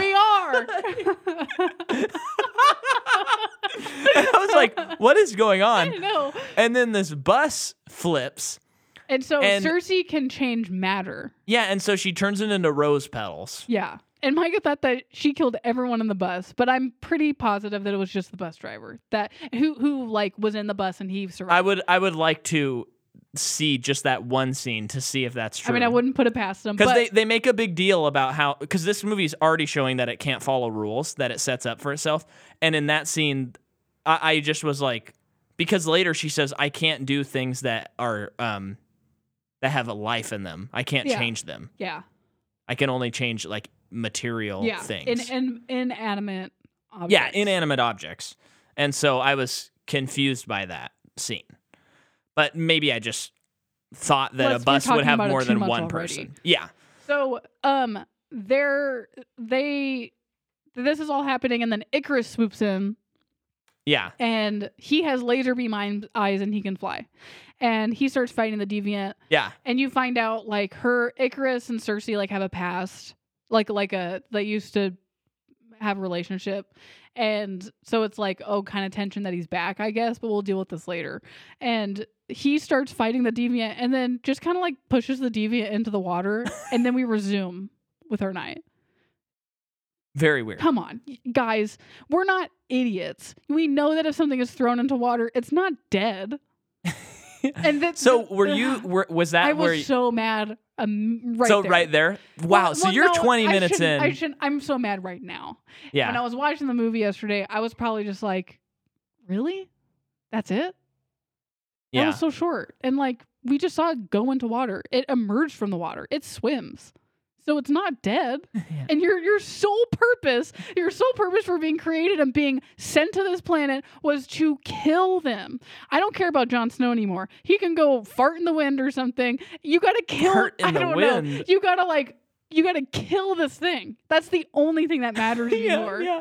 But they just let it go into the river. Yeah. And then they travel to South Dakota for the well, first no, no, time. no, no, not quite yet. Oh, okay, okay. I because her and Jon Snow gotta talk again. yes. And he's like, "So this is why you won't move in with me."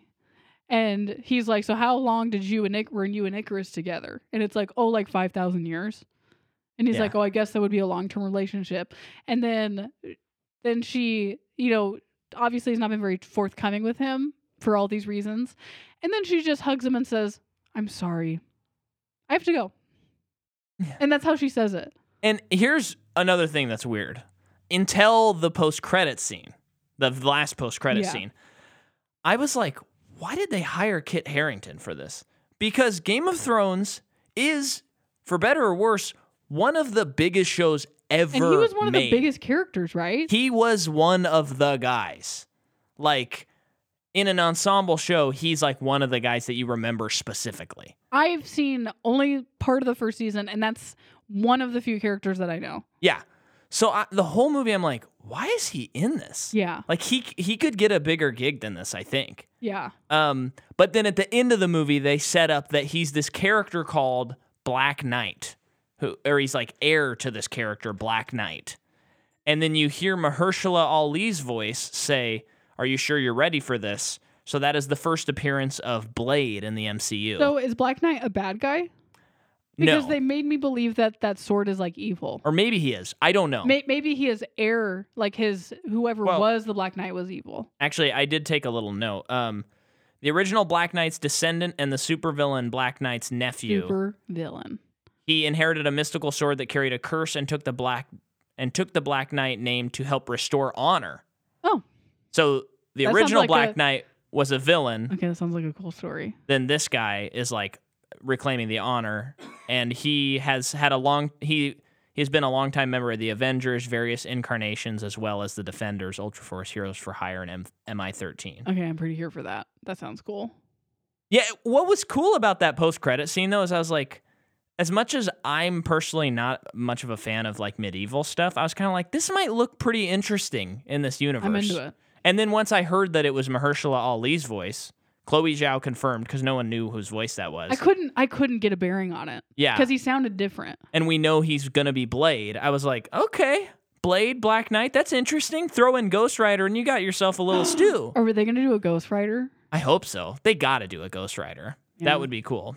And if Yeah. they're getting into, you know, because that's kind of like a little bit more darker material. Yeah, I mean, I don't know about Black Knight. That sounds like darker material. yeah. But Blade certainly is. Throw in, throw in Ghost Rider. I just hope Blade and- is cool.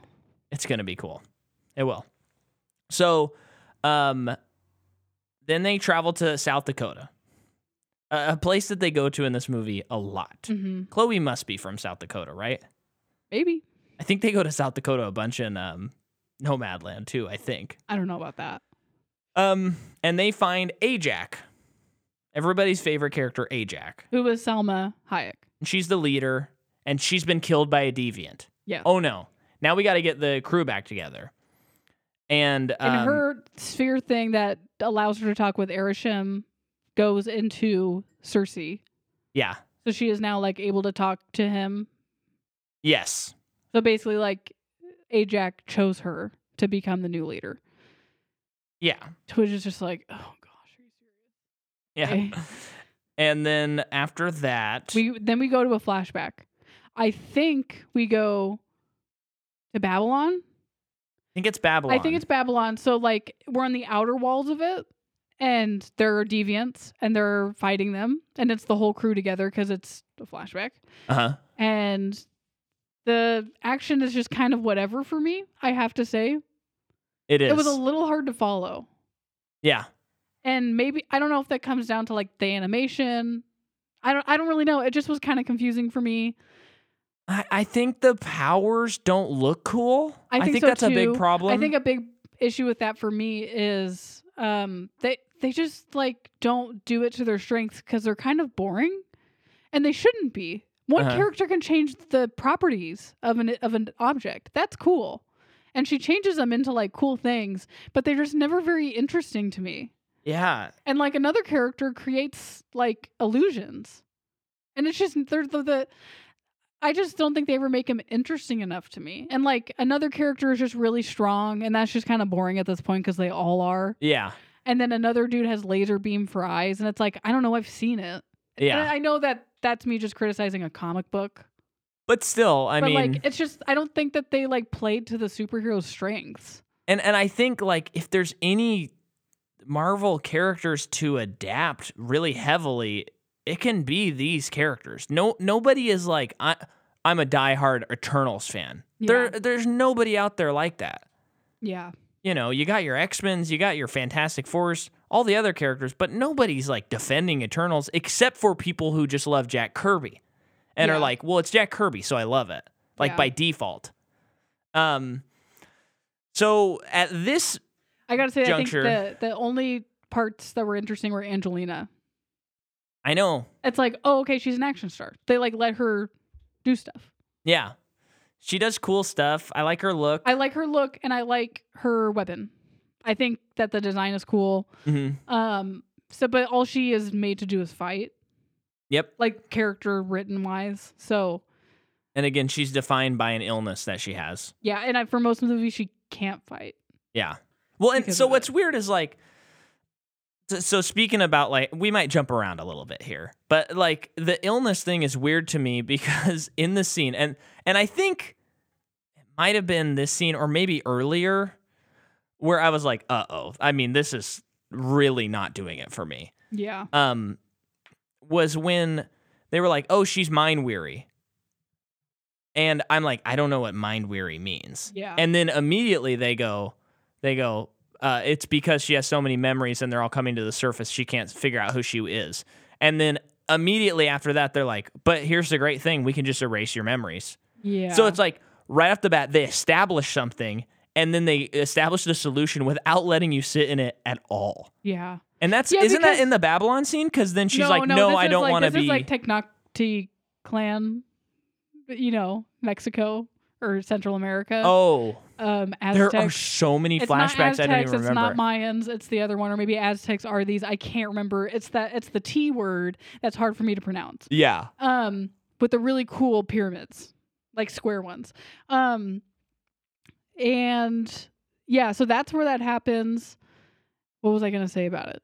Yeah, it's just because it is interesting a- an idea of like she is losing. She's c- she's going crazy because basically the the weight of all of the lives that she's lived. Um, Which we over the don't know thou- that yet. well, no, no, no. But like, let's say we didn't even. That's not even a thing. Just Uh-huh. the thousands of years they've been alive. Her mind is like going crazy because that's not. it- It's. Does that make sense? Like she can't Yeah. handle Oh, I like that- the that many idea. centuries of being alive, and so But it goes from she she I know, goes I know. crazy. So it's almost like to- as if she has all this guilt or Uh-huh. maybe what she has done or hasn't done because apparently they're not supposed to interfere with human conflict and she's probably Yeah. seen a lot of people die Yeah. so like all of this like guilt has been sitting on her but like you said they're just like yeah but we can fix it Yeah, and then she's like, "No, I don't want to do that." And then instead of it being like, well, then what are we going to do? Immediately they're like, okay, well, we just got to keep a close eye on her and just be prepared to Yeah, kill her if we and have then to. another dude's like, "Okay, I'm leaving," yeah. and it's like, "Can Huh? can he do that though? Like, you were about to erase her memories, and then this guy's leaving, and I guess I would just assume that either he's gonna you're gonna have to kill him because he- he's the one that controls people's minds, and you're just gonna let And him he leave." says, he says, I'm going to control people's minds because I'm not going to keep he up with literally it. said, "He literally said, I'm gonna go be a god," Yeah. and left, and they did nothing. And he pulls up on his Apple Music. He pulls up on Yeezus track, I think three or four, "I Am a God" by Kanye West. He bumps it, puts on his Dre headphones in you know 500 BC, Yeah. and walks down. He's he's omnipresent, so he has access to those parts of history and brings them back to the past and to the future. Yeah. But he's all things at once. Which was actually one of the more interesting details of the movie. Yeah. But yeah, so like Druig, he he just goes, yeah, I'm just gonna control people's minds, and they're all like, okay.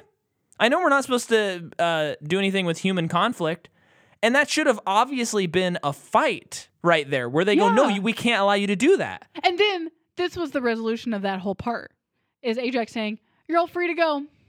Yeah, we killed all the deviants. It's fine. So Oh. go. Pip pip. It's time to live your life. And it's like, but we can live a life. No, but you are supposed to live a life now. So just go. And so, uh, is- okay, It's, it's just weird because like their their whole lives are like kind of a lie because they were always like promised to kind of like go back to their planet, and then Uh-huh. they find out that that planet doesn't exist. And it's like, well, shouldn't you have been like distracting them when the deviants were done? Like maybe let them interfere. Like like they they were given this divine purpose to, de- defeat all the deviants, which Yeah. they apparently did. apparently, But then they're like, okay, so what do you do next? Well, you can't go home. you don't have to go home, but you can't stay, here. but but truly, it's like so. What they just have to like roam the earth, yeah, but they can't help anybody. yeah. But they're sentient and they have feelings and they're moral beings. And if they had stuck to no human conflict, I think that would have been pretty interesting. If she's like, "Let's break up right now. We have to," and if the deviants ever come back, we'll get back together, whatever. And then they all have to live in isolation, but they're like, "Nope, we're just hanging out, doing our own things. We have families now. We're." I, I- it doesn't make any sense to me. I don't get it. I don't get it. Now, so this that is like the first two hours of the movie. Now we're gonna talk about the next two hours of the movie because Yeah. there's like 18 hours to this movie. It's so stinking long. Well, we, I started fidgeting for the last hour, Yeah. and I don't fidget in movies. yeah, And I, I here's the other thing, folks. I kind of had to go to the bathroom, just kind of, and I I kind of just wanted to leave for a couple of minutes just to kind of clear my head. And I thought, nah, but this is a podcast. I I can't leave, so I just stayed in there. But Yeah. there was a moment where I was like, I could just leave. I really wouldn't miss anything. But for you guys, I couldn't do it. So please sign up for our Patreon. This month we're doing Scooby Doo. Next month we're doing Scooby Doo 2 Monsters Unleashed. And I got the Christmas show coming up. And let's get to 50 patrons this year. What do you think? I think Please. so. If you've been if you've been wondering, if you've been thinking about it, sign up for Patreon. It's in the episode notes, patreon.com slash Micah McCaw. Please, please, please. And please rate us and review us on Apple. Okay, so where are we at in this movie? So we kind of skipped around. So we were in Babylon, and then I think we go back to the present, and they have they go to who first? Oh, they go to Angelina Jolie and the other guy. No, no, no. They go They to go to Kumail. Kumail. Now this is where it lost me. Yeah, they do this Bollywood dance number, kind of fun. And I was Yeah. like, that's when I chuckled because I was like, okay, this is something. This is visually interesting. I could get into this. He has, you know, because he didn't want, he wanted to avoid human conflict, he becomes one of the most influential Bollywood actors of all time. And he continues to be like the grandson and the grandson and the grandson. And they're all the same person. But at least he's not interfering with human history. Wait a second. Um, he, uh, but their whole thing is they're like, we hired Kumail Nanjiani, we gotta make him la- like do jokes all the time, and he's supposed to be an egotistical actor in the movie, and not a single thing he says lands, not a one. It just wasn't funny to me, but I was pretty checked out by this point. So uh, But the guy who follows him around and does the documentary camera, I think, having reflected on the movie a little bit, he was funny. I'm giving him the best performance of He the was movie. cute. Let me look him up. Um, I yeah, I I think when I was watching the movie because I was pretty soured on the whole thing Yeah. and just was just like, well, at least that guy's funny, even though I'm like not laughing at any of it. Yeah. um, Harish Patel, that's who it is. He's also in Run Fat Boy Run. Um, and then he's also in today's special. Four weddings and a funeral, but not the one. I think it's like a remake. Wait, which what's what year? 2019 is a show. Oh. Oh, okay. Um, yeah, he's in a lot of stuff actually. No, Cool. nothing I've seen, but he's in a lot of stuff. Yeah. Well, he he was actually really good in this. And so they collect Kumail. There's some really cringy like documentary stuff that they do where Kumail's trying to be like, I'm filming us, the Eternals, and there's a lot of jokey stuff. And I mean, I'll just say it. And it this is okay. This is okay. Not every director can do everything. I don't think Chloe Zhao is a com- comedic director. That's okay. Mhm. That's okay. They don't all have to be. And actually, I think, it, well, no, I think this movie could have lightened up even a little bit more. It was a, a little too self serious, even with all the jokes. Yeah, and they were just like because they had to round everyone up, they had to explain things so many times. So like they kept having to explain that Ajax was dead, and then so they get him. That's true. Yeah. They fly to um, wherever Angelina Jolie and the other guy have been living for the past hundreds Yeah. of years, um, and she's still, I guess, crazy. Like like she's still experiencing an illness, and he's still protecting her. And the it was during this scene that Cersei is has a conversation with Erisham, Yeah. about everything. He tells her everything. So not only does he reinforce why they were sent here, he also tells them that their purpose was to remain here even after the devi- deviants were gone. Okay, no, this was, I was a little lost on this. Uh huh. So celestials basically created the universe, but celestials are not even eternal. They perish at some point. Therefore, more have to be created every thousands, millions Yeah. of years. And then at one point, When they perish, they create like a universe, I think, is the idea. something like that. So, but at one point, and maybe it was this celestial, he like created deviants. It sounded like population control or to like, it was to encourage evolution. But then he said something about it being an accident. But well, there was like a flaw in them, and I don't really understand what the flaw is, other than they just kill people. Also, there was a shot where like it's showing that happening. And I don't know if you noticed this, but the deviant, uh, there's these two people standing the there. person just standing there and watching. yeah, yeah, the deviant attacks the other person, and then the other person that's with the attacker is just watching the deviant for a while, and then she takes off running, like yelling. But it's it's like way past when. maybe it was shock. Okay, No, it's an alien species. We don't know how they react to things. so, I guess that's how it ex- was explained. Therefore, the Eternals had to be created to keep the deviants in check, which just sounds so convoluted. And it's like, and, and I think it's one of those things where it's like the celestial, while creating things, is not necessarily all powerful. uh, So it can't just like by a snap of its fingers eradicate deviance. Like it basically to solve that problem, he has to create another one, which is the Eternals. yeah, And then to go even further, Eternals are created to control deviance, and they've been doing it on planets for millions of years. hmm Why does it keep happening? For one, the deviant thing. Why does that keep happening? I don't get it. And then he explains that when planets are created, basically there's a baby celestial in the core. And when the Earth reaches a certain population, it gives the celestial enough energy to like birth itself out of the planet. yeah. That part I was I thought that was cool. Here's now here's where I think it's weird. Yeah. So uh, this is skipping toward the end and the ideology of this movie.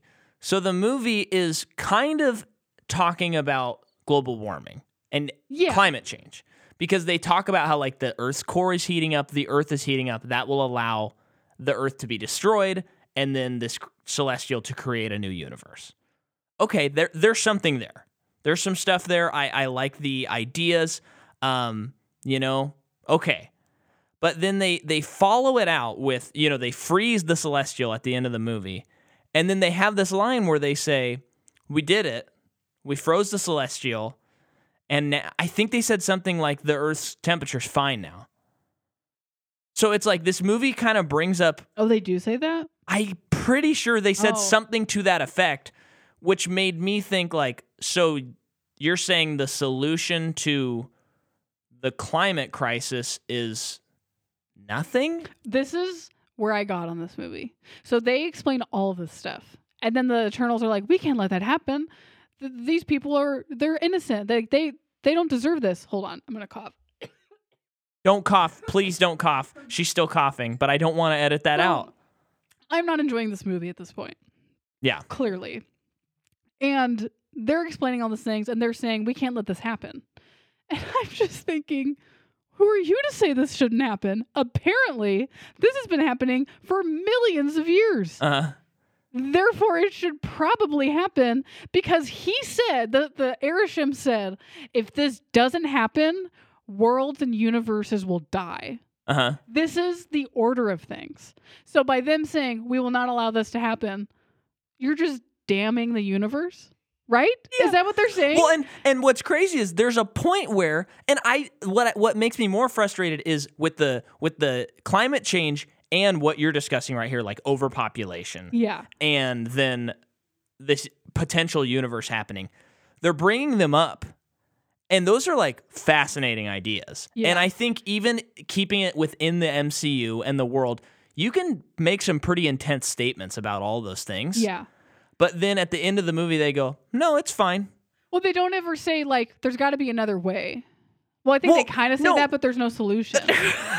Here's what I think is insane. So they're trying to discuss how they're gonna do this, and then um, uh, I think uh, Cersei says, "Well, if or they say you need to turn the celestial and kill it," and she says, "There's got to be another way. Is there a way we can successfully like make it come out of the earth without destroying it?"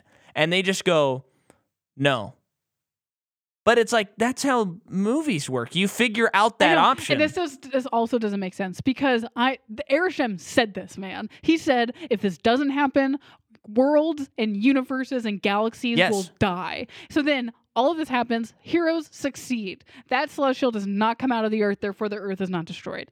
And at the end of the movie, they're like arrested by Erishim, and he's like, I I have decided to spare this earth.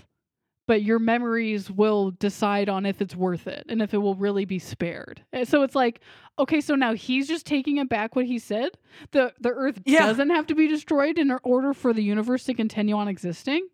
And That I would makes say, no sense. without even going outside of the Marvel universe, they had a situation like this where a man, a mad titan, came and he snapped his fingers, and half of the population of everything went away. Yeah. Okay, crazy. And then in Avengers Endgame, it's been five years, and Tony Stark has a daughter. And he goes and he joins the team after being reluctant, and he says, We can only do this if we bring everything back, but we don't lose what we got. I can't lose what we have because he doesn't want to lose Yeah. his daughter. Yeah. And so the movie has to creatively and well written figure out how do we bring everybody back and not lose the five years. They can't snap and go back to when Yeah. they were fighting Thanos. Yeah. And that is that's what they needed to do with this movie. You Yeah. can't set up these stakes and then just be like, well, actually, it doesn't matter. Yeah. Never mind. And I know maybe you're saying, well, at the end they arrest the main character, but I'm like, yeah, but But I'd never cared about them in the first place. also, n- you never presented that there were some kind of like legal system. Yeah. It, it's just, again, this movie brings up rules and doesn't follow them. No. Now, here's something that drove me nuts. Um, again, this movie's shot really nicely, looks nice. But here's something that drove me nuts. And Yeah. in our Scream 4 episode, we actually talked about this. Um, our guest, oh, Mike almost down. Our guest, Tom Lorenzo, he talked about how, or maybe it was Mike, w- uh, I think they were both talking about this, but they talked about how in movies, modern movies, a lot of times they have a twist Yeah. in the movie, but it's not something that you could have figured out because it wasn't set up. Yeah. And this movie does that. And I think it's really stupid how it does it. Because the main character Icarus, at some point, there's been no information that if you rewatch this movie, you go, oh, No, no, no, no. No gun I in the see- closet. There's no gun in the closet or in the drawer that Oh, that um that Icarus is actually working on behalf of this higher order. But he turns on all of them and they treat it like it's this big twist. And when that happened, I thought, how come they didn't just tell us this right away? So the whole time we were like, uh oh, he's Don't gonna trust break that guy. Oh my gosh, they're trusting that guy. They want him to be his leader. or would have their given leader. so much more intensity, but instead they don't do it. You find out he killed Selma Hayek, Salma Hayek, and it's just kind of like, okay, why treat this like a twist? I didn't know any of this information. This is all new information to me. It's Yeah. not a twist. Don't treat it like it's a twist. Yeah. So I mean that drove me nuts too. Yeah. Um. Okay. Wait. So we had the big e- exposition dump, Yeah. and then and then everyone's like, "Okay, we're with you on making sure this doesn't happen." To which we've already explained how that just doesn't make sense. Yeah. And then then where do they go next? I think it's another flashback. I think this is when we go to Technoc, the the the city where all of the people there's a war going on. Oh, I thought And- we already talked about we that. did. kinda. We did. I'm just saying. I think that's what happens next. Okay. I think. Yeah. Maybe not. And then and then they go to the Amazon. And, and oh, and by the way, Kit Harrington is just like nowhere to be seen. He's on like a FaceTime call at one point, and he's and no, he's on a FaceTime li- call in the Amazon rainforest. yeah, that's true. So we're at one point they're in there and she's she gets a call from him and Camille's like, How are you getting service in here? Because I'm not getting anything. And it's like, she shouldn't be getting anything. Yeah. They're in the Amazon rainforest. And then she has a crystal clear FaceTime Yeah. call with him. Crazy. Yeah. whatever. So they're in the Amazon rainforest because um Druig is here and he's like kind of established a cult Yeah. and That they're- could have been cool if they did anything with it. yeah, but they didn't. So he has been like here f- mind controlling people, I guess, Yeah. and they're trying to recruit him. Th- And this is kind of what I was saying earlier. So now that we have this big exposition dump and we all know what's going to happen, they have to meet up with Druig, Faust, Faustus, Faustus, and then Mara something. hmm they have to like three more times we have to see a moment where that character is like so you're saying that the world's gonna Yeah. end This movie's two hours and 37 minutes. Let's wrap this up. yeah it's just so much time wasted so then they're trying to like recruit him back i don't really remember his response to the whole thing but then deviants show up and there's a fight scene Yeah, this is the Revenant scene. And Yes, she turns a deviant into a tree. she does That was and a then nice shot. And that was um, cool. That looked like maybe it was a practical effect. it That, does. that tree, it, looked cool. gilgamesh dies Yeah. and one deviant has been like able to like suck people's powers out of them Yeah. Which will lead into the twist with I- Icarus, yes I guess. So then, like this guy though, b- at this point becomes like a being, like a like humanoid. It can talk now, Uh huh. and it leaves. And we find out more later. I'm just trying to remember. Yeah. I mean, I think we can kind of blaze through and get to the end, right? Okay, well, so they get Druig, and then they go to, then they're gonna get Faustus, and he is living in Chicago. He's got a family. Um, but there was a, f- a mini flashback before that where they're His husband doesn't know how to throw a football, which is always funny. in it's always movies. funny to watch actors do sports things. Yeah. um, who are not athletic. Yeah. Um, but before that, we're in Hiroshima, right when the atomic bomb went off, yeah. and yes. that was just like kind of crazy to me. Um, I don't know what I mean by that, but so like, her- Like it's so fast fastest is that his name? Fastest? Something like that. Brian, he he looks at Hiroshima and he says, if I hadn't he says the thing we've been complaining about. Fastos. Fastos. He's been he says what we have been complaining this whole time. He's like, if we hadn't have interfered and helped them develop, this wouldn't have happened. So I'm done. I don't So, want to and help that- them you know, anymore. Someone who's not really enjoying the movie at this point, I'm like, yeah, you're right. I know. It's like, yeah, this is, I guess, your fault. you weren't supposed to do that. That was established day one. yeah, But you gave someone a dagger right off the bat. yeah. And but it, it, the thing is too, it's not played like we. It, it's not like agreeing with them that they did this. I know. You know what I mean? I know. Yeah. Because it could be like, oh my gosh, we did do this. Let's reckon with that. It's just like, no, come on. This was going to happen either way. We just helped them advance. Right. Yeah. Right.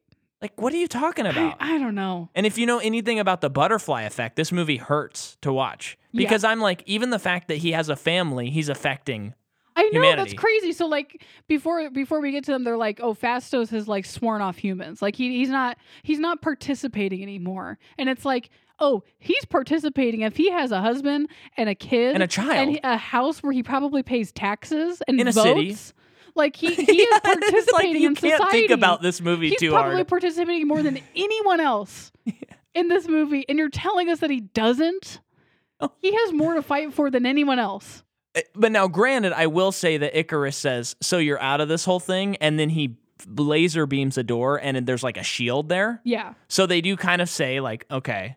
Then there's the great moment where he says that it's actually an IKEA table Yeah. and the whole audience stands up, cheers and laughs and starts chanting, "We love IKEA, we love IKEA, we love IKEA. Give us those meatballs." Well, it was weird. Everyone's like eyes rolled into the back of their heads and Yeah. started like it was glowing red, and they Uh-huh. all started marching yeah. like to the beat of some IKEA song I've never heard before, and they were like consumerism, consumerism. it was weird. And then and then this um this woman ran up to the TV with a huge she was in a runner's outfit and she runs up with a huge mallet and throws it into the TV and it explodes. Is that that commercial? and it's uh, directed by Ridley Scott. yeah. Okay. Yeah. And uh, so so all of this has happened. We're at the final battle. Okay? They have to use a well, no, uni they're mind. not. They're not. Well, I was just Bec- I skipping. know. I know. I But know. what I do know. you wanna- But like this movie, just like it drags. get there, man. So they still have to get to the other character who I forgot existed. You know that feeling if if you live in town and you you say to yourself, "You know what? I'm going to walk to this location because I want to get a little exercise." And you start walking and about halfway there, you go, oh, "I wish I would have driven." That's the feeling that this movie is. The other Makari. They they still got to get to Makari, who's been living on the spaceship. The, the Who's fast, Makari? The fast person. The- oh, the fast one. person? Yeah. the- the- Oh, the yeah. Flash. They forgot about They her. forgot about they her. straight up forgot they about straight her. up forgot. So like, this is crazy. So they have to go find her, and she's on the ship. She's Mm-hmm. been like living there in a. This is also this didn't make sense to me. So the ship is. So they have to go to like present day Iraq, and the ship is buried in the sand and the dirt. I'm uh, presuming Yeah. from centuries of just being there inactive because they haven't needed it. But they raise it from the dirt. And she's been living there the whole time. And there's like bags of potato chips and Twinkies in there. How'd they get in there? I didn't even think about that. I don't get that. So it's she's just been, so like- not well thought out. She's been just like holed up here, I think, just waiting to go home the whole time. But I guess somehow she's been getting out for snacks. in she Iraq. is fast, So, well, that's true. She is fast. but I, uh, that doesn't affect the fact well, it that could explain her getting Twinkies, um, in Iraq. Um, but so they're there, and then this also was just kind of like, I don't need it, guys. I don't need anyone. yeah, Where Drumig is there, and they're like, her and him are like flirting, and it's like, oh, I've always liked you, and it's like, guys, we're too far in the movie for you to establish this. I don't care. Let's just keep it going. Well, they they did have some flirtatious stuff at the uh, in their flashbacks. but it's just like, I actually kinda- kind of liked that. Funny no, enough, like the the chemistry was cute. yeah, but it, but it was just like why are you you guys have been around for thousands of years se- ever since Druig like left uh huh, abandoned everyone and n- not within those thousands of years eventually they were like I think we should try to make this work maybe yeah. nope So by the way we glossed over the sex scene by the way yeah, which there's a is sex scene. never happened in a Marvel movie and was surprising it I was, was surprised. Uh, surprising. It was surprising. It was like it reminded me of like 20 years ago every PG-13 movie. but it's just weird because it's Marvel Oh yeah, and and PG-13 movies like don't have sex scenes in them anymore. yeah So it, it was like whoa. it was I weird. I knew because it had made headlines that there's sex in the movie. It's two shots, but Yeah. um, I I was like I was like oh I, I I don't know why, but in my head because there were headlines about it, I'm thinking like oh this is gonna be like full on. not full on, but like like really pushing a PG thirteen rating. And then Uh-huh. we watched it, I'm like, oh, okay. No, you're right about that. You're right about My that. expectation was just so much different from what it was. But anyway, they go to the final boss. so they're all gonna like work together with these ring bracelet things Yeah. to like Now be hive mind or something. Icarus says, I'm gonna stop you guys because this needs to happen. And Sprite goes, Okay, goes with him. And then they they make a reference to how Sprite's always been in love with him. Couldn't you tell? Not set up at all. No. Then Kumail, so this is what I mean by I think Chloe is trying to subvert expectations. Because then Kumail says, There's no way we can take him, even combined. I'm out. I'm not going to fight. Well, no, but but he's like, I'm always been on your side, Yeah. but I can't exactly fight against my family. And then, folks, We don't see him until the end of the movie. he does not fight. No. Now, that is a classic. Like, obviously, I'm sitting there and I'm going, okay, he's going to show up at the last second, give him the last juice they need, and then they'll be able to freeze the Celestial. He doesn't show up at all. Which is, I know he's had some other action uh, pre- pri previous in the movie, but I did think, oh, Kumail got in shape for nothing. yeah. It does feel like that. Yeah. It does. And and I know that he he did get in shape cuz he wanted to be he's Pakistani, right? Mm-hmm. The, Um, the first Pakistani superhero like physique and type. Yeah, and he all of wanted it. to yeah. represent that culture and be like, "Look, Yeah, like this is impressive." And I I think that's really cool that he wanted to do that. But it is kind of like, "Huh? yeah, For this? You Oh, okay." yeah. And and so he leaves and then at the end of the movie they're just like, "Hey, thanks for nothing." And he's like, "Yeah, no problem. I'll be around to do nothing next time." Like he seems like he. uh, The, the, there's like no guilt or remorse really. nope.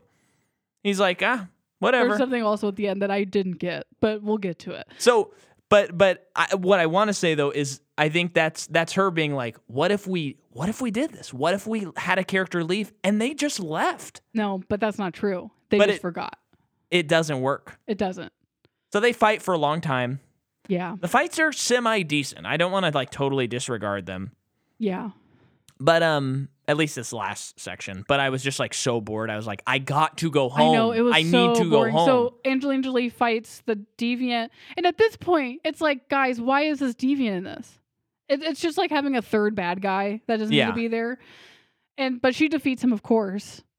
yeah. And then Icarus is being subdued so that he can't thwart their mission, and like, um, Cer- Cersei starts doing her thing to like defeat. But but there was so many shots. I did like the design of the celestial and it was cool when it was coming out of the Oh, I agree with that. volcano. But there were so many times where the camera would cut to her and she is literally just staring at a volcano, not yeah. doing anything. It, it looked like the actor was standing there and they they had started rolling the cameras and they hadn't called action yet because she was just kind of like standing there. just whatever. And it didn't seem like she was stressed as in terms of like, what do I do? It was it was so bad right Oh, Yeah. there. so she gets stabbed by Sprite, who then gets hit in the head by a rock by Druig, and then the the stab doesn't seem to really affect Cersei. And that was another confusing thing that I had with this is all of the Eternals have different types of powers. One is like super strong, but they all seem to be like pretty strong at some point. Like they can take a hit, they can get thrown around. Uh huh. Um, but sometimes it felt inconsistent in terms of pain.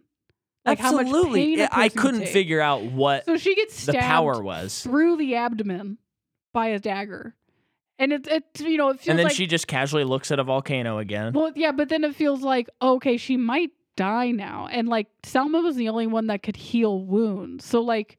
She probably this, this might be a she's gonna do in the last second save everything and then she's gonna be swooped off or it's like the deviant. They've made a big deal about how the deviant can heal now. Maybe it says I need to help, yeah and it heals her. yeah But they're just like, no, it's fine. I'm, I, I just made the knife water. And it's like, yeah, but you still got a wound through you.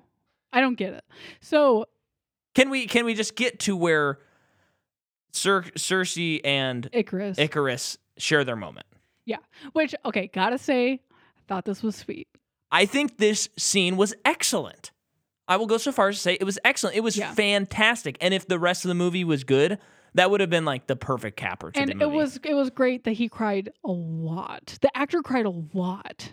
I don't even remember Icarus that. did. I just felt like he cried a lot during this part. So, like, he he he's oh, just a- like streaming. yeah, like yeah. he almost ugly crying. But we're not explaining what And- happened. So yeah, so he is there. He is full on just gonna stop her. Yeah. and he he's trying to but he can't do it and that they both kind of have like a shared memory going back me- down memory lane about their life like they're married Uh huh. and them falling in love together and becoming married and being together and like realizing she is trying so hard to fight for this world because of their love Yeah, Like, that- that's, that's beautiful. her motivation and in in that moment that's what that's why he realizes why she's fighting so hard and it hurt, it like hits even stronger because Yeah. they haven't been together for a long time like he left her yeah.